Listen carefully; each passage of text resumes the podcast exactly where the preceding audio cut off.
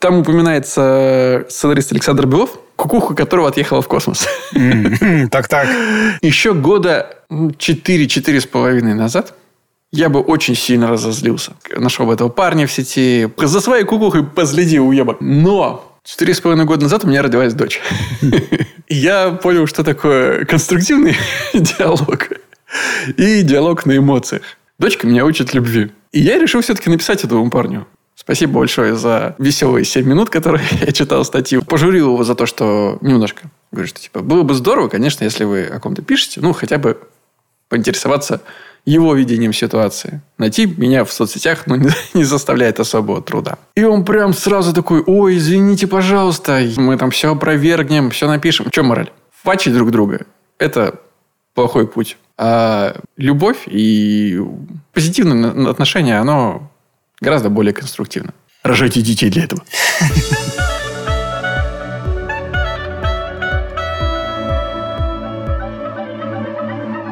Всем привет. Да, всем привет и добро пожаловать в авторскую комнату. Это подкаст о сценаристов для сценаристов, а так любимом всеми нами сценарном мастерстве. Как тебе мое флоу сегодняшнее? Yeah. Сегодня немножко Я сегодня вечерний. Да, вечер. Я просто немножко плыву мозгом, э, потому что весь день просматриваю серии, которые уже смотрел по 10 тысяч раз. Просто нужно, нужно сдавать мастера на канал. И когда ты уже в энный раз смотришь то, что ты уже много раз видел, пытаясь э, понять, а где тебя твой мозг, может быть, подвел и что-то упустил, это довольно непростое испытание, хотя вроде бы... Я тебя понимаю, когда изнутри процесса смотришь и многого не видишь. Короче говоря, в условиях э, изоляции надо как-то развлекаться, и непонятно, что делать э, с дочкой. И, короче говоря, она захотела снимать сериалы. То есть она в какой-то момент сказала, папа, я уже в голове сняла, ну не в голове, она просто сказала, я уже три сериала снимал, сняла, пока ты один делаешь. Почему так долго? То есть это первая была такая предъява. А потом как-то появилась такая, что, мол, папа, бери телефон, пошли снимать сериал, у меня есть идея. Блин, это же офигенно. Первые три серии сняли, там увлекательная история про то, как они с лошадью ищут сокровища. Вау! А потом мы снимали короткометражку про потерянные носки. Мы сняли, показываю жене наше произведение искусства про то, как Карина носки ищет. Она говорит, а вот на этом кадре она в носках. И мы такие, блин, а это был как бы ну, мы потом этот кадр снимали, то есть это был до съема, у нас, понимаете, как бы ни реквизитора, ничего, команда, ну, съемочная группа очень маленькая, пришлось переснимать, благо все были на месте. Вот к чему приводит экономия на скрипт супервайзере, Саш. Настя Лесковская вам, бы сказала, что, ребят, посмотрите. Ну, слушай, это очень круто. Это очень круто. Я какое-то время назад э, думал тоже, ну, в условиях изоляции что-то такое поделать, но мы пока не доросли э, в пределах квартиры снимать э, сериал. Но мы вчера замутили с Агатой театр теней весь день вырезали фигурки. Mm. Но мы пока не придумали свои истории. Мы пока пользуемся проверенными. Груфола, Груфола, лучший mm. друг mm. родителей. Вот. Да, да, да. Спасибо тебе за вообще совет этой книжки. У меня ее в детстве не было, поэтому я ее, естественно, не знал. И остался в диком восторге. И первая, и вторая часть очень крутые. Я, на самом деле, счетерил. Я, собственно, почему выбрал Груфола в качестве произведения для театра теней? Мне вчера для первой части нужно было вырезать пять фигурок, а сегодня, чтобы уже новую сказку рассказать, нужно просто добавить еще одну дочурку Груффала, и все. То уже все остальные персонажи повторяются. И главное, там есть тень. Да, все. И там, там просто берешь... Там ход строится на финала. Визуальные элементы ладно, вообще. Это сейчас это супер. Ох, слушай, ну круто, круто. Вот вы за гором, да, я так правильно понимаю, с э, Кариной? Да, да, да, я в доме у родителей, тут все, мой брат приехал, я с женой, короче говоря, мне сейчас, чтобы вот найти тих, тихое место, у, у жены прямой эфир там, у брата какие-то тоже совещания, я сижу в гараже в машине, вот я еще в машину залез, чтобы потише было, то есть вот, когда в Америке вот говорят про то, что вот мы там в гараже начали что-то делать. Вот реально мы начали делать в гараже. Сань, у нас с тобой гаражный подкаст сегодня. Блин, офигительно. Это просто бомба. Слушай, в такой уютной гаражной атмосфере самое время заняться тем, до чего руки раньше и не доходили. Обсудить нашу любимую и вашу, дорогие слушатели, э, долгожданную рубрику Пять первых страниц. Первые пять страниц. Я не помню, как она называется. Не суть. Все просто. Вы присылаете нам первые пять страниц своего сценария.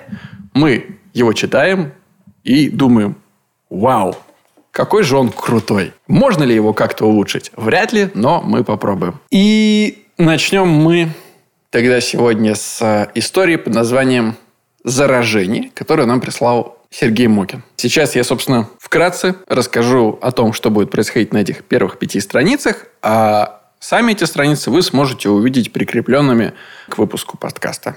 И прочитать, собственно, в деталях уже, о чем мы здесь э, разговариваем. Лучше будет, если вы, конечно, сделаете это до того, как будете прослушивать следующую часть подкаста. Но смотрите, как вам удобнее. Кто мы такие, чтобы вам указывать. Итак, заражение Мокин Сергей – Начинается вся история у нас зимой в ресторане на предпоследнем этаже небоскреба. В ресторан заходит девушка Кристина, проходит, садится за стол, где ее уже ждет Николай, ее молодой человек, и некая блондинка. И Николай объясняет, что блондинка, сидящая за столом, это его коллега, и она согласна на тройничок. Кристину эта новость не очень радует. Выясняется, что речь о тройничке у них заходила только в одной ситуации, когда Кристина была не очень трезва, и ее все это не устраивает. Блондинка ее критикует, говорит, ну что ты, так, так, хоп-хоп, и все, и пошли дальше, живите там, как удобно. У Кристины завязывается с ней обмен репликами, спор, и затем они ввязываются в драку. Победителя нет, Николай их растаскивает, и Кристина уходит. Дальше идет сцена в лифте, где официант над ней усмехается, ведет полузаплаканный вид, выходит из лифта. И после этого лифт останавливается на несколько еще этажей ниже. Но никто не заходит. Кристина выглядывает, слышит смех, выглядывает в коридор, и, собственно, дальше сцена выглядит так.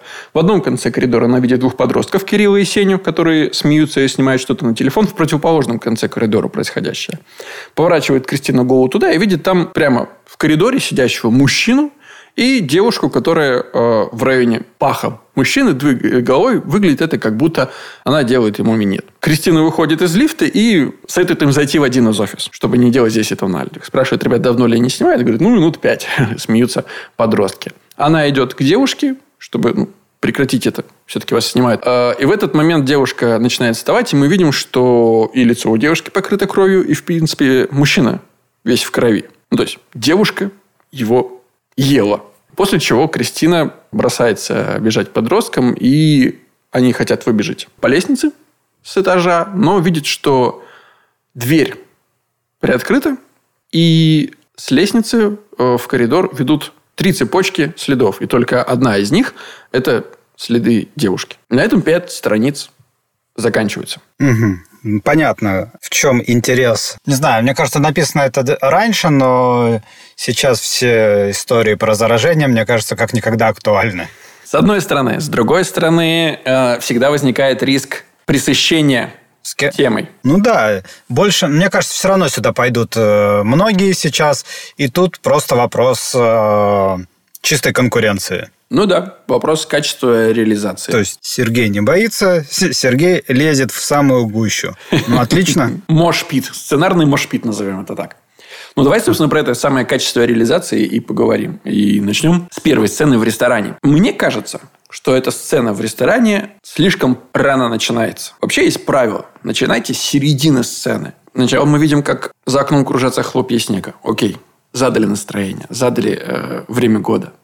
Новогодние украшения, хорошо. Но в зал заходит хостес. За ней идет Кристина. Они останавливаются. Он высматривает столик. Она замечает столик, за которым сидит Николай. Она к нему идет. Она за него садится. Он помогает ей присесть, еще стул ей двигает. Это все даже больше минуты занимает времени экранного. Но в это время, на самом деле, ничего в кадре не происходит. Если бы мы ворвались бы сразу в середину, ну, ладно, показали снег, показали новогодние украшения, Хоп, сидят за столом Николай и Кристина. А это кто, говорит Кристина? Ну, в какой-то момент, да. И мы открываем, собственно, информацию полного стола и видим, что с ними за столом сидит еще блондинка. Хлопец, у нас сразу конфликт сразу интересный ход, как вариант. Ну да, есть такое ощущение, что только началось интересное, и сцена закончилась. Для меня тоже сцена начинается с вопроса. То есть я думала, что ты меня позвал сделать предложение, а ты просто предлагаешь секс втроем? По сути, да. да вся, вся информация до этого, она очень экспозиционная. В ней ничего нет. Нам зачем-то рассказывают подход к, собственно, самой классной ситуации. Начните с, ближе к конфликту, вот к самому главному. Потому что иначе, ну, посмотри, э, раз, два, три страницы длится диалог, в котором не происходит никакого действия, к сожалению. И это очень тяжело. Разбивать действием в любом случае, мне кажется, это важно. Потому что даже когда Николай говорит, если не хочешь, то не будем, придумаем что-нибудь другое, это просто слова. Если бы он при этом что-то делал, он бы сказал, так, спасибо блондинке, к сожалению, здесь время блондинка, я не помню, Света, да. Почему-то мы слышим ее имя Света, но она все равно в оформлении называется блондинка. Это немножко сбивает э, с толку. Говорит, ладно, Света, все, извини, что тебя побеспокоили, и все, начинает ее, там, снимает ее пальто с вешалки, показывая, что ей нужно ходить. Это все равно уже какое-то действие, просто чем три головы, сидящие за столом. Это уже интереснее. Да, допустим. Допустим, мы не знаем, что дальше, и вот конкретно этот конфликт и конкретно эти персонажи, вся эта информация нам очень важна дальше. Но когда мы начинаем смотреть сцену, мы этого не знаем. То есть один из э, распространенных приемов – это задать э, параллельно сразу опасность. То есть вот пресловутая история про то, что если три человека сидят э, и разговаривают, то это не особо интересно, но если нам сразу показать, что внизу э, под столом бомба, то сразу весь этот разговор можно будет слушать, с гора... ну, напряжение повысится. Поэтому, если это все нужно вдруг, то я бы сразу задал кровавый след в подвале, и потом вернулся бы к разговору. И тогда всем бы гораздо было интереснее слушать, э, что же там за разговор такой, и куда это все идет. И напряжение, когда девушка спускалась бы вниз, а мы уже видели там какие-то следы или что-то такое, мне кажется, бы сразу поднялось. Понятно, что это не было бы так резко, но мне кажется, это интересный вариант. Согласен. В данном случае это даже не шаблон, да, а, когда мы говорим, что мы уже зрителю даем какую-то информацию, что что-то идет не так. Это частый прием в фильмах э, ужасах или фильмах катастрофах, когда в обыденную жизнь врывается какой-то маленький э, непохожий элемент, да, там человек на заднем плане кашляет, или мы даем какой-то сигнал уже, телевизор на заднем плане, да, в котором вдруг появляются какие-то новости, бегущая строка. Ну, то есть это понятно, что Выглядит это как шаблон, но он таким становится, потому что это очень важно. Это задать напряжение, если у вас история про это какой-то хоррор или э, катастрофа, вам нужно задавать правила вашего жанра с самого начала. Потому что пока это выглядит как э, комедия, рамком. И, возможно, ну, это обман зрительских ожиданий в не самом положительном ключе. Да, мне кажется, лежащий вейп, который начинает сильно дымить, это классический комедийный инструмент, который усмешняет сцену. Ну, по крайней мере, я его считываю так. Это вот для меня перекликается с... У Остапа Бендера такая же была схема. Он приходил, и тут э, посреди разговора начинал работать огнетушитель. И просто он чуть-чуть подкидывает пены, вот он пытается говорить, а по, по фонам огнетушитель помирает. Вот это, для меня это примерно тоже. Это смешной комедийный инструмент, и реально это, сейчас правильно сказал, я даже не осознал, что есть первая история, которая, да, типа похожа на ромком, как чувак испортил отношения предложением тройничка, и дальше, и дальше зомби.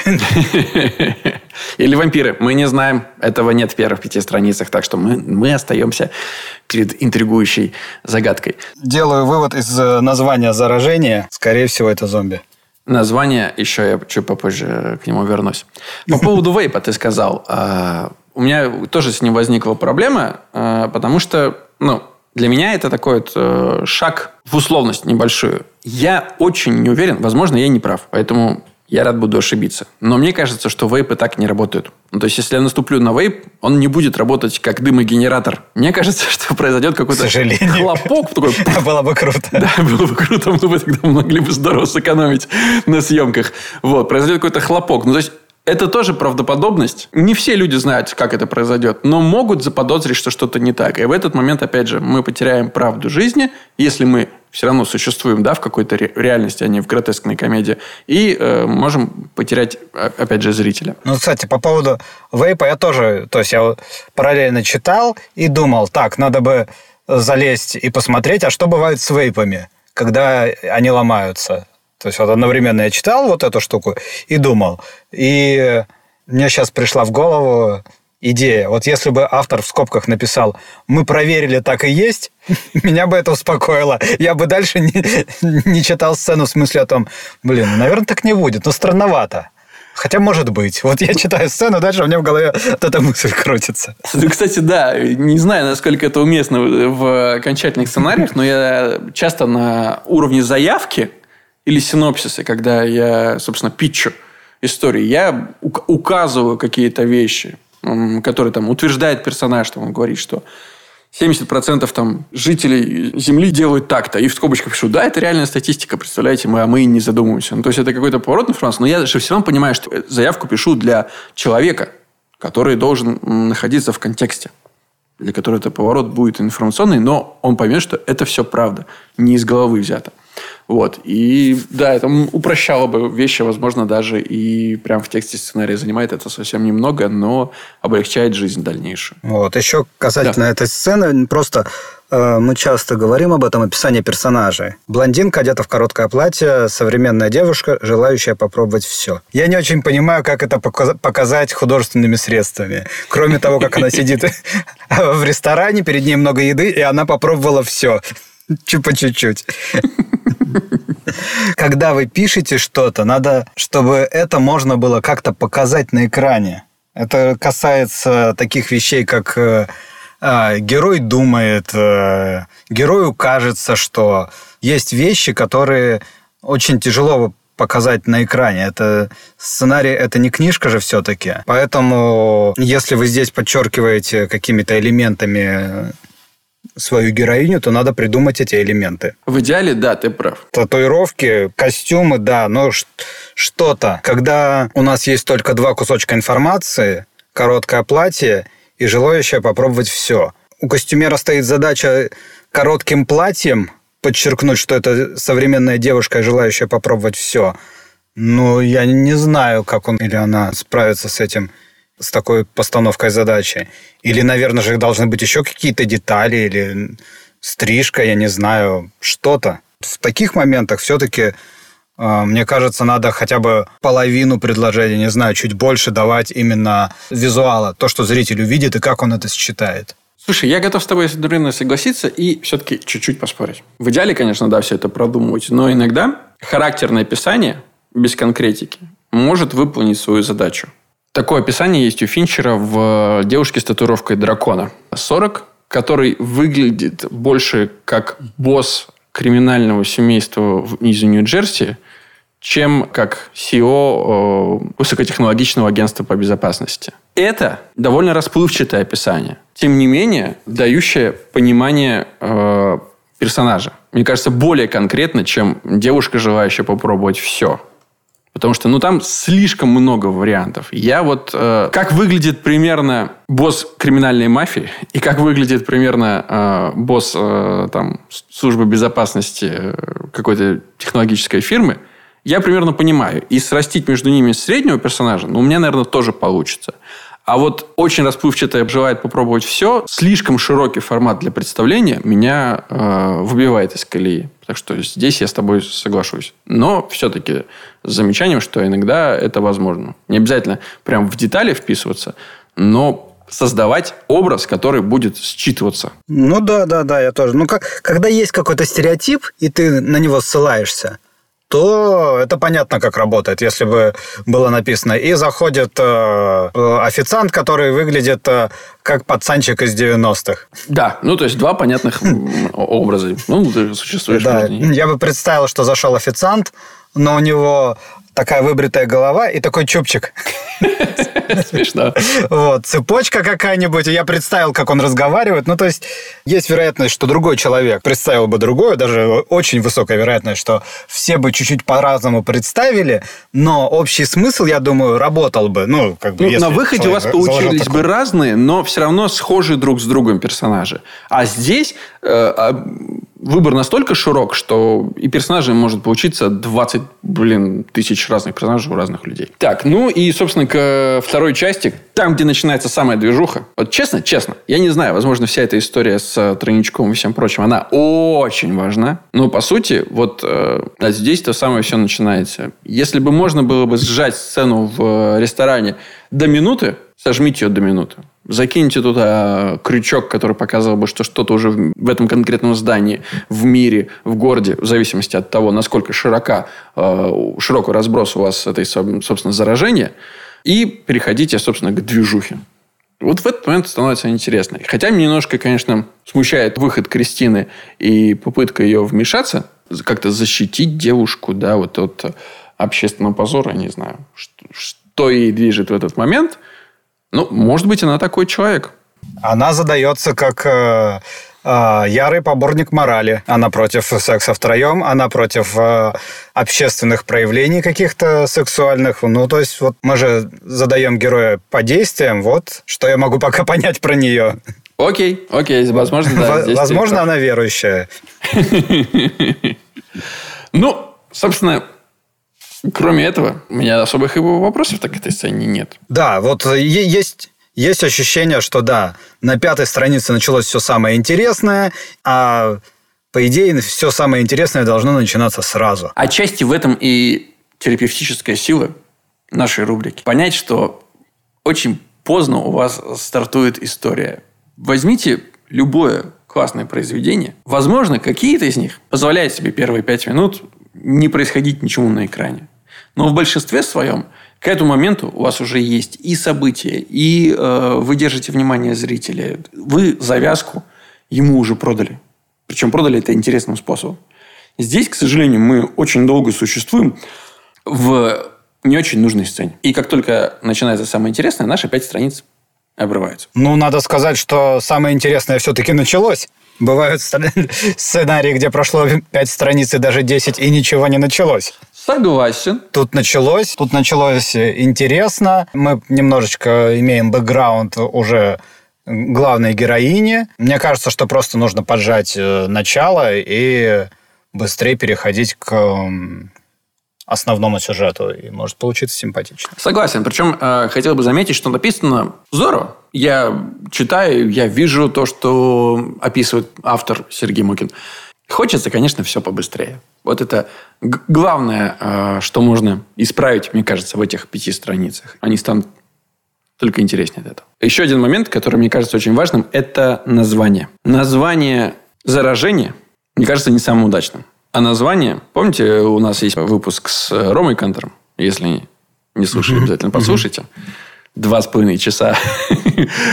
Бесконечно. Увлекательнейшие беседы. Просто чистого удовольствия. Когда отключат интернет, я перед этим Точнее, у меня есть, по-моему, исходник, я просто буду его слушать периодически, потому что там есть информация обо всем.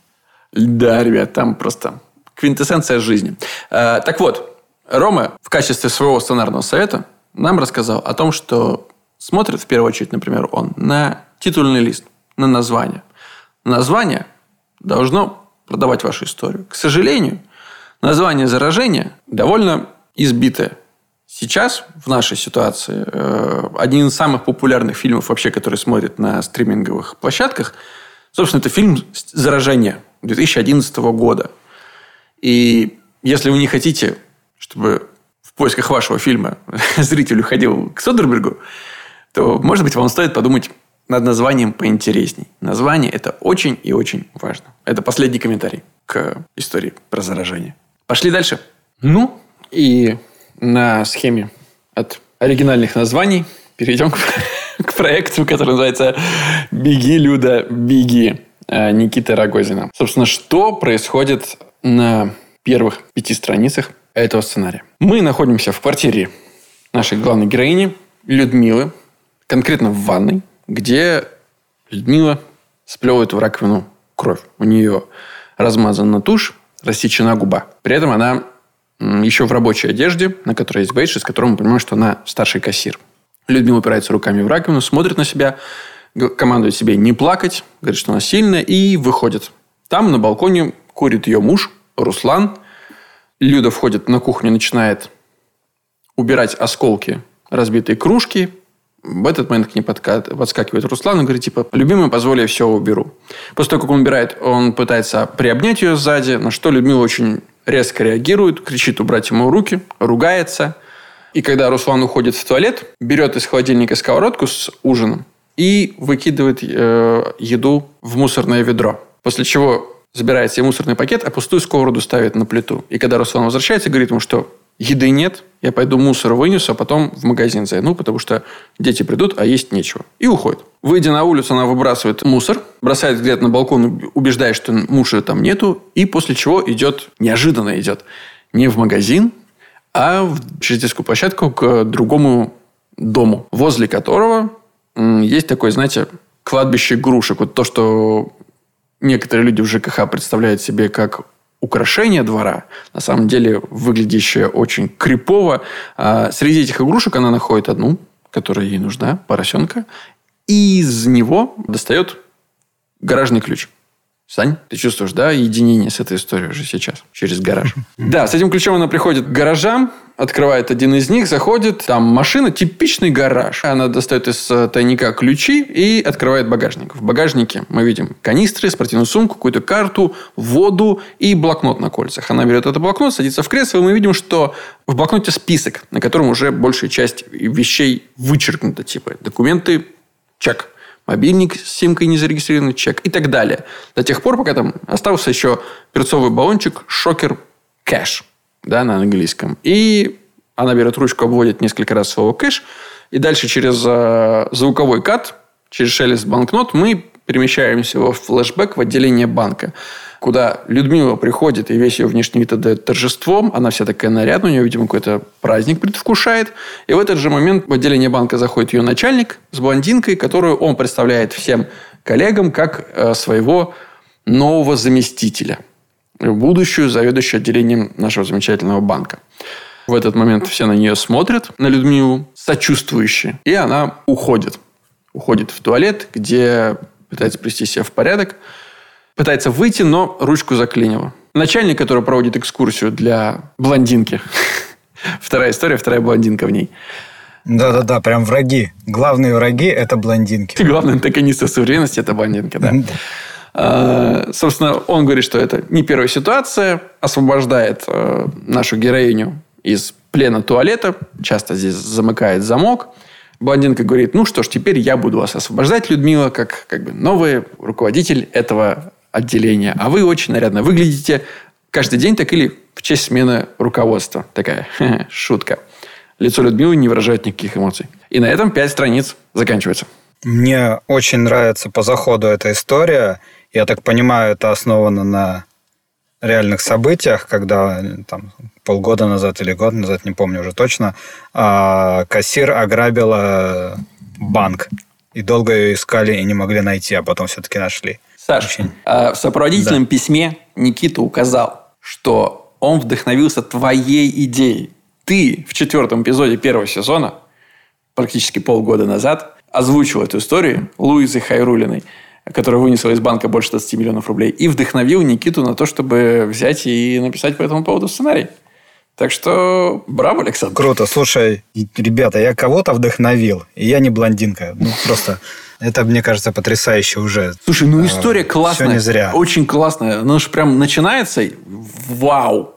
Вот эти первые страницы, а, где практически нет диалогов, где вот эти действия, интригующие поступки, ну, это прям, это отличная работа. Отличная сценарная работа. Э, моменты, которые меня чуть-чуть смутили, это разговор э, с самой собой через зеркало.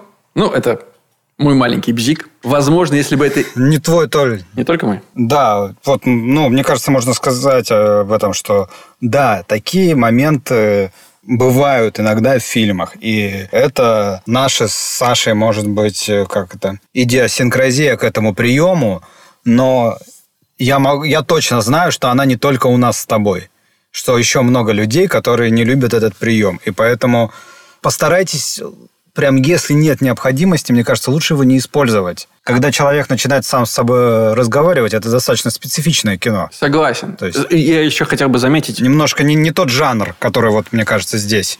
Хотел бы заметить, что если бы этой реплики не было, сцена стала бы только лучше. Но мы и так все понимаем. Вот она посмотрела на себя в зеркало. Вот она вздохнула. Собралась и пошла. Все же понятно, зачем разжевывать, вы только обесцениваете собственный труд. Все же на этих страницах уже все есть. Вот я к чему веду. Да, да. Проговаривание того, что мы видим, это прямо, не знаю, в какой-то книжке это прям, по-моему, одно из первых правил, что не надо так делать. Классический пример. Человек говорит, «Э, пойду схожу за сигаретами, потом мы показываем, как он идет с сигаретами, потом он возвращается и говорит, купил сигарет. Что-то вроде. Вот. Что касается дальше, мне все очень нравится. Маленькое совсем замечание, которое иногда выбивает. Очень важно а, правильно подбирать определение. Есть место, где Людмила выходит на детскую площадку, когда она выбрасывает мусор, она поворачивается и с подозрением смотрит на балкон своей квартиры. Вот это подозрение меня немножко выбило. Мне кажется, что... Он, это, понимаете, вот она что хочет? Она хочет убедиться, что там муж не стоит и на нее не смотрит, правильно? Скорее, это не подозрение, а некая осторожность, опаска. С осторожностью, там, с опаской смотрит на балкон своей квартиры. Подозрение, когда ты подозреваешь, что тебя в чем-то обманывают. Хотя, может быть, я не прав и загоняют. Не, я согласен, согласен. Эти ремарки, они на самом деле очень важные. Многие как бы их так раскидывают, не сильно не вдаваясь, а они прямо задают. И если она неправильная, ты, в принципе, не теряешь, как бы, конечно, в общем смысла происходящего, но спотыкаешься. Только хотел сказать, я иду, иду, иду по полотну вот этого повествования, мне интересно, и тут я хоп, спотыкаюсь чуть-чуть, а точно ли я понял? А что... А, и меня немножко уже э, выбивает. Еще один момент. Людмила, когда приходит в гараж, то, как она вот этот ключ у нее спрятан, это все супер прям. Но когда она приходит в гараж, она приходит в гараж просто, чтобы взять блокнот и обвести слово кэш. Это очень такой странный поступок, знаешь, больше эмоциональная разрядка. Если бы она туда шла с каким-то реальным действием. Ну, то есть, вот здесь написано э, краска для волос, крем от загара, купальник. Ну, то есть, если бы она принесла туда что-то конкретное, что она перед этим забрала с дома, и сейчас бы это вычеркнула, то есть мы бы поняли, что ну, это было бы какое-то действие, поступок, который двигает ее ближе к цели. Потому что просто обвести ручкой слово кэш – это топтание на месте. Прикиньте, как круто было, что она вот такая, ну, мы видим, что э, все такое очень социальное, так вот муж, магазин, двор такой, гараж. И вот она пришла и откуда-то там из сумочки вытаскивает очень яркий купальник и обводит. И мы понимаем, что вот она и, и там из этой жизни хочет вот в красивую какую-то. Мне, кстати, очень понравилась э, схема, как сделан написание блокнота с вот этим зачеркиванием. Угу. Я не видел такого раньше никогда, это прям прикольно. В тексте сценария, согласен, да. Я как будто туда немножко погрузился в, в ее жизнь. Это, это действительно классно. Это вот весь, мне кажется, сценарий такой, он э, сделан из э, тех вещей, которые прям очень крутые и которые на обратно выбивают. То есть описание блокнота супер, в конце кэш.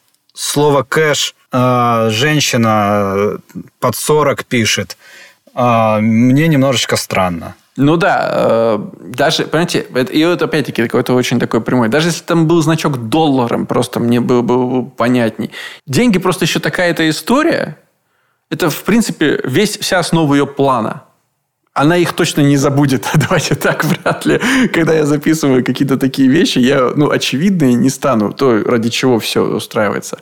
А вот все остальное, там, шокер, симка, это все понятно. Да, ты список тебе такой составляешь. Сложно забыть деньги, если весь твой план состоит на том, чтобы их украсть и с ними сбежать.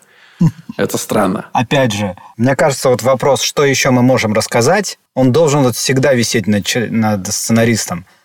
И вот здесь, хорошо. А что мы еще можем рассказать? Понятно, что деньги. Может быть, точно написать сумму? Если там будет написано 37 миллионов 658 рублей, мы подумаем, хм, ты типа серьезно относишься к деньгам? Или еще что-то? Смешно. В долларах она записала, в рублях. Как она вот... Да, она сделала... Про деньги записала необычно. Английским словом кэш но это настолько необычно, что я перестаю, у меня немножко отклеивается действие от э, образа героини. Да, мы тут рассказали чуть-чуть новое, но немножко запутали, мне так кажется. Ну что, давай тогда возьмем и посмотрим на вторую часть. У нас опять э, сценарий, который пять страниц, э, по сути, разбиты на два повествования. Э, и здесь это, ну, здесь это оправдано тем, что это флешбэк, который нам раскрывает, как Людмила оказалась в этой ситуации, как она пришла к э, этой мысли о бегстве из своей реальности. Мне кажется, что все эта история с флешбеком, которая длится здесь две страницы, на самом деле могла бы быть короче. Во-первых, там довольно много лишних описаний, которые не создают какой-то, знаешь, уникальной атмосферы. Не, ну ход через, э, переход через косую склейку через звук прикольный. А дальше, да, вся эта ситуация, мне кажется, Опять же, э, вот тут бы мне очень помогла ссылочка. Я все про нее прочитал, так и было. Мне кажется, что там глубже была история. Блондинка и начальник? Типа серьезно? Ну да, она серьезно решила украсть э, деньги и податься в бега, потому что ее не повысили. Согласен, это смотрится немножко таким надстройкой. Мне вообще показалось, что вот этот вот э, концепт «меня собираются повысить, но в последнюю секунду появляется кто-то, кому отдают мое повышение», ну такое – ну уж очень знакомое. Я не могу сказать, в каком конкретно фильме или истории я это видел. Возможно, потому что я видел это слишком много раз чтобы как-то этим впечатлиться. Ну вот, последний раз я это видел в э, сериале «Заучи», он с этого начинается, «Вайс». Вот, и тоже на этом сделана первая серия, и это настолько уже знакомая схема, что хочется... Ну, там много завязано на его чувствах, на вражде с другим чуваком, с которым они давно сражаются за это место. Вроде там более-менее можно, но все равно, вот, даже там мне показался пилот подзатянутым, именно потому что сама схема, ну уж очень знакомая, и надо ее пробегать как можно быстрее, если ну, по-другому не удается сделать. Вот что я еще хочу сказать, Саш. Даже если в реальности так и было. И наш mm-hmm. персонаж Людмила, даже если в реальности ее прообраз действительно решился на ограбление после того, как его подсиделали с повышением, возможно, это тот случай, когда реальность можно отодвинуть и придумать что-то другое. Вы не обязаны следовать э, реальности можно взять и придумать то, что лучше работает на историю. Да, тем более, что да, не за, это не заявляется как документальный, э, имена не сохранены, соответственно, можно додумывать самому. Конечно. Ну, очень многие фильмы вокруг реальных событий, тоже «Чудо», когда там, да, с э, приземлением на Гудзон, ну и все-все другие – очень много. Да даже Коля, по-моему, рассказывал по поводу движения вверх, что да, нам, ну, то есть это основано на реальных событиях, то есть вообще там говорится, что это основано на реальных событиях, но им пришлось пересобрать какие-то моменты, э, там, изменить хронологию или еще что-то для того, чтобы история работала лучше. Это они про конкретный э, исторический момент говорят. Ну, за это им а здесь... И потом предъявили. А здесь-то вообще даже ну, э, имена изменены. Да, мы основываемся на реальной истории, но не говорим, что вот это Луиза Хайрулина, и вот так вот все было. Вы не обязаны вот в данной ситуации ничем э, людям, которые прообразы. Вы обязаны зрителю сделать интересно. Вот и все. Опять же, насколько я помню, там правда, неправда, но, по крайней мере, то, что было в новостях, что по итогу у, у нее муж был игроман, часть они закрыли, по-моему, с этого украденного долги его, а, по, а вторую часть он проиграл. То есть они по факту ничего не обрели. Ух, То ну, есть слушай, это уже, мне кажется... Ну, может, это в дальнейших страницах раскрывается, Саша? Может быть, может быть, и это тоже, потому что муж тут явно тоже какой-то отрицательный герой. Но если вначале идет рассказ про то, как обычная женщина решилась на ограбление, то, мне кажется, тут вопрос-то в чем? Что а, события, которые толкнут женщину на ограбление, мне кажется, что это ну, не отсутствие повышения. Это что-то более серьезное. И это, скорее всего, надо показать именно тут. Согласен. А, еще один момент, который меня немножко смущает, это начальник и блондинка именно. И там еще есть э, выше описание инкассатор, э, кассир. Странно, почему у мужа вдруг появилось имя Руслан хотя он мог быть просто мужем. Ну, то, то есть, э, вокруг показано нам интересной и реальной вполне жизненной Людмилы, которой я уже подключаюсь как живому человеку, какой-то э, на страницах создается очень условный мир, в котором есть условный начальник.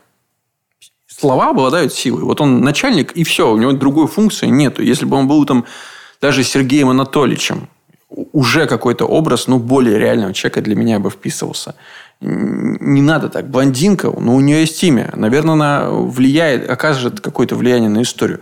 Даже если она появляется... Она же не совсем эпизодник. Она, вот, смотри, как минимум две фразы произносит и еще какое-то действие совершает.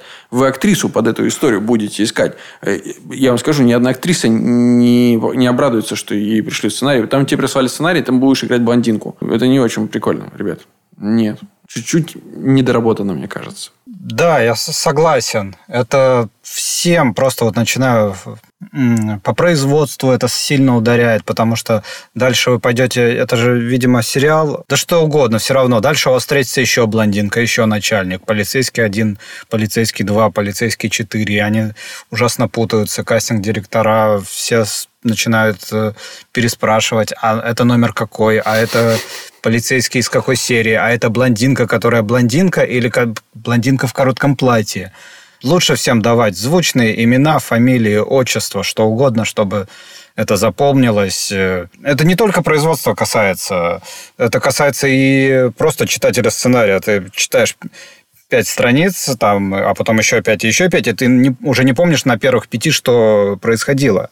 Кто там за герои, и они, когда им не дают имя, они воспринимаются как неважные, мне кажется. Типа, ты сразу понимаешь, что ну, это какая-то формальная блондинка. Согласен. Читаешь либо историю про живых людей, либо историю про болванчиков. И вот, к сожалению, когда ты не даешь им имена, ну, у тебя чуть больше сваливается это про болванчиков. А это точно не в плюс истории. Это что касается критики, но, возвращаясь назад, это очень классные первые пять страниц. Поначалу, когда я начал читать, я вдруг такой, вау, это претендент прям на звание лучших первых пяти страниц, которые видела наша рубрика. Мне очень понравилось. Но, ребята, рубрика «Первые пять страниц» называется первые пять страниц, потому что вы присылаете нам первые пять страниц. Я понимаю, очень хочется там, чтобы ну, произвести впечатление, возможно, и за, э, заинтересуются люди, захотят почитать дальше. Если действительно так и будет, мы точно сможем вас найти. Но не надо присылать э, гигантский файл, из которого потом впоследствии нам приходится эти пять страниц вырезать. Это выглядит как легкое неуважение. Пять страниц. Пожалуйста, в следующий раз мы не будем читать то, что больше пяти страниц прислано. Если нам очень понравится, как говорится, мы сами вас найдем и остальные страницы из вас выбьем. Вот такая история. Правильно. Не расслаблялись, чтобы. Вот именно. А то и что-то. Что я хочу тебе сказать, Александр. Спасибо тебе за твое участие в этой рубрике, за этот прекрасный 40 минут, час. Сколько бы ни получилось на финальном монтаже, это было прекрасное время. И действительно, очень клевый два сценария. Да, я тебе тоже хочу сказать спасибо. Эта рубрика всегда э, очень такая, не знаю, волнующая для меня. Это как делать какие-то фокусы в прямом эфире. У нас не прямой эфир, но все равно ни, никогда нету гарантии, что что-то умное удастся из себя выдавить. Но вместе у нас, мне кажется, сегодня получилось. Ну, у нас исходный материал Те... был очень классный. Спасибо ребятам большое, и Сергею, и Никите за то, что они с нами и, в принципе, со всей аудиторией подкаста поделились. Э, было круто, ребята. Спасибо вам большое. Ну, а мы с вами услышимся через неделю. Слушайте этот выпуск на всех э, Ребят, если вы его слушаете, то что вам еще объяснять? Значит, вы уже нашли его и слушаете. Следующие наши выпуски тоже. Вы знаете, где их искать, ребят. Большое всем спасибо, что слушали. Пока.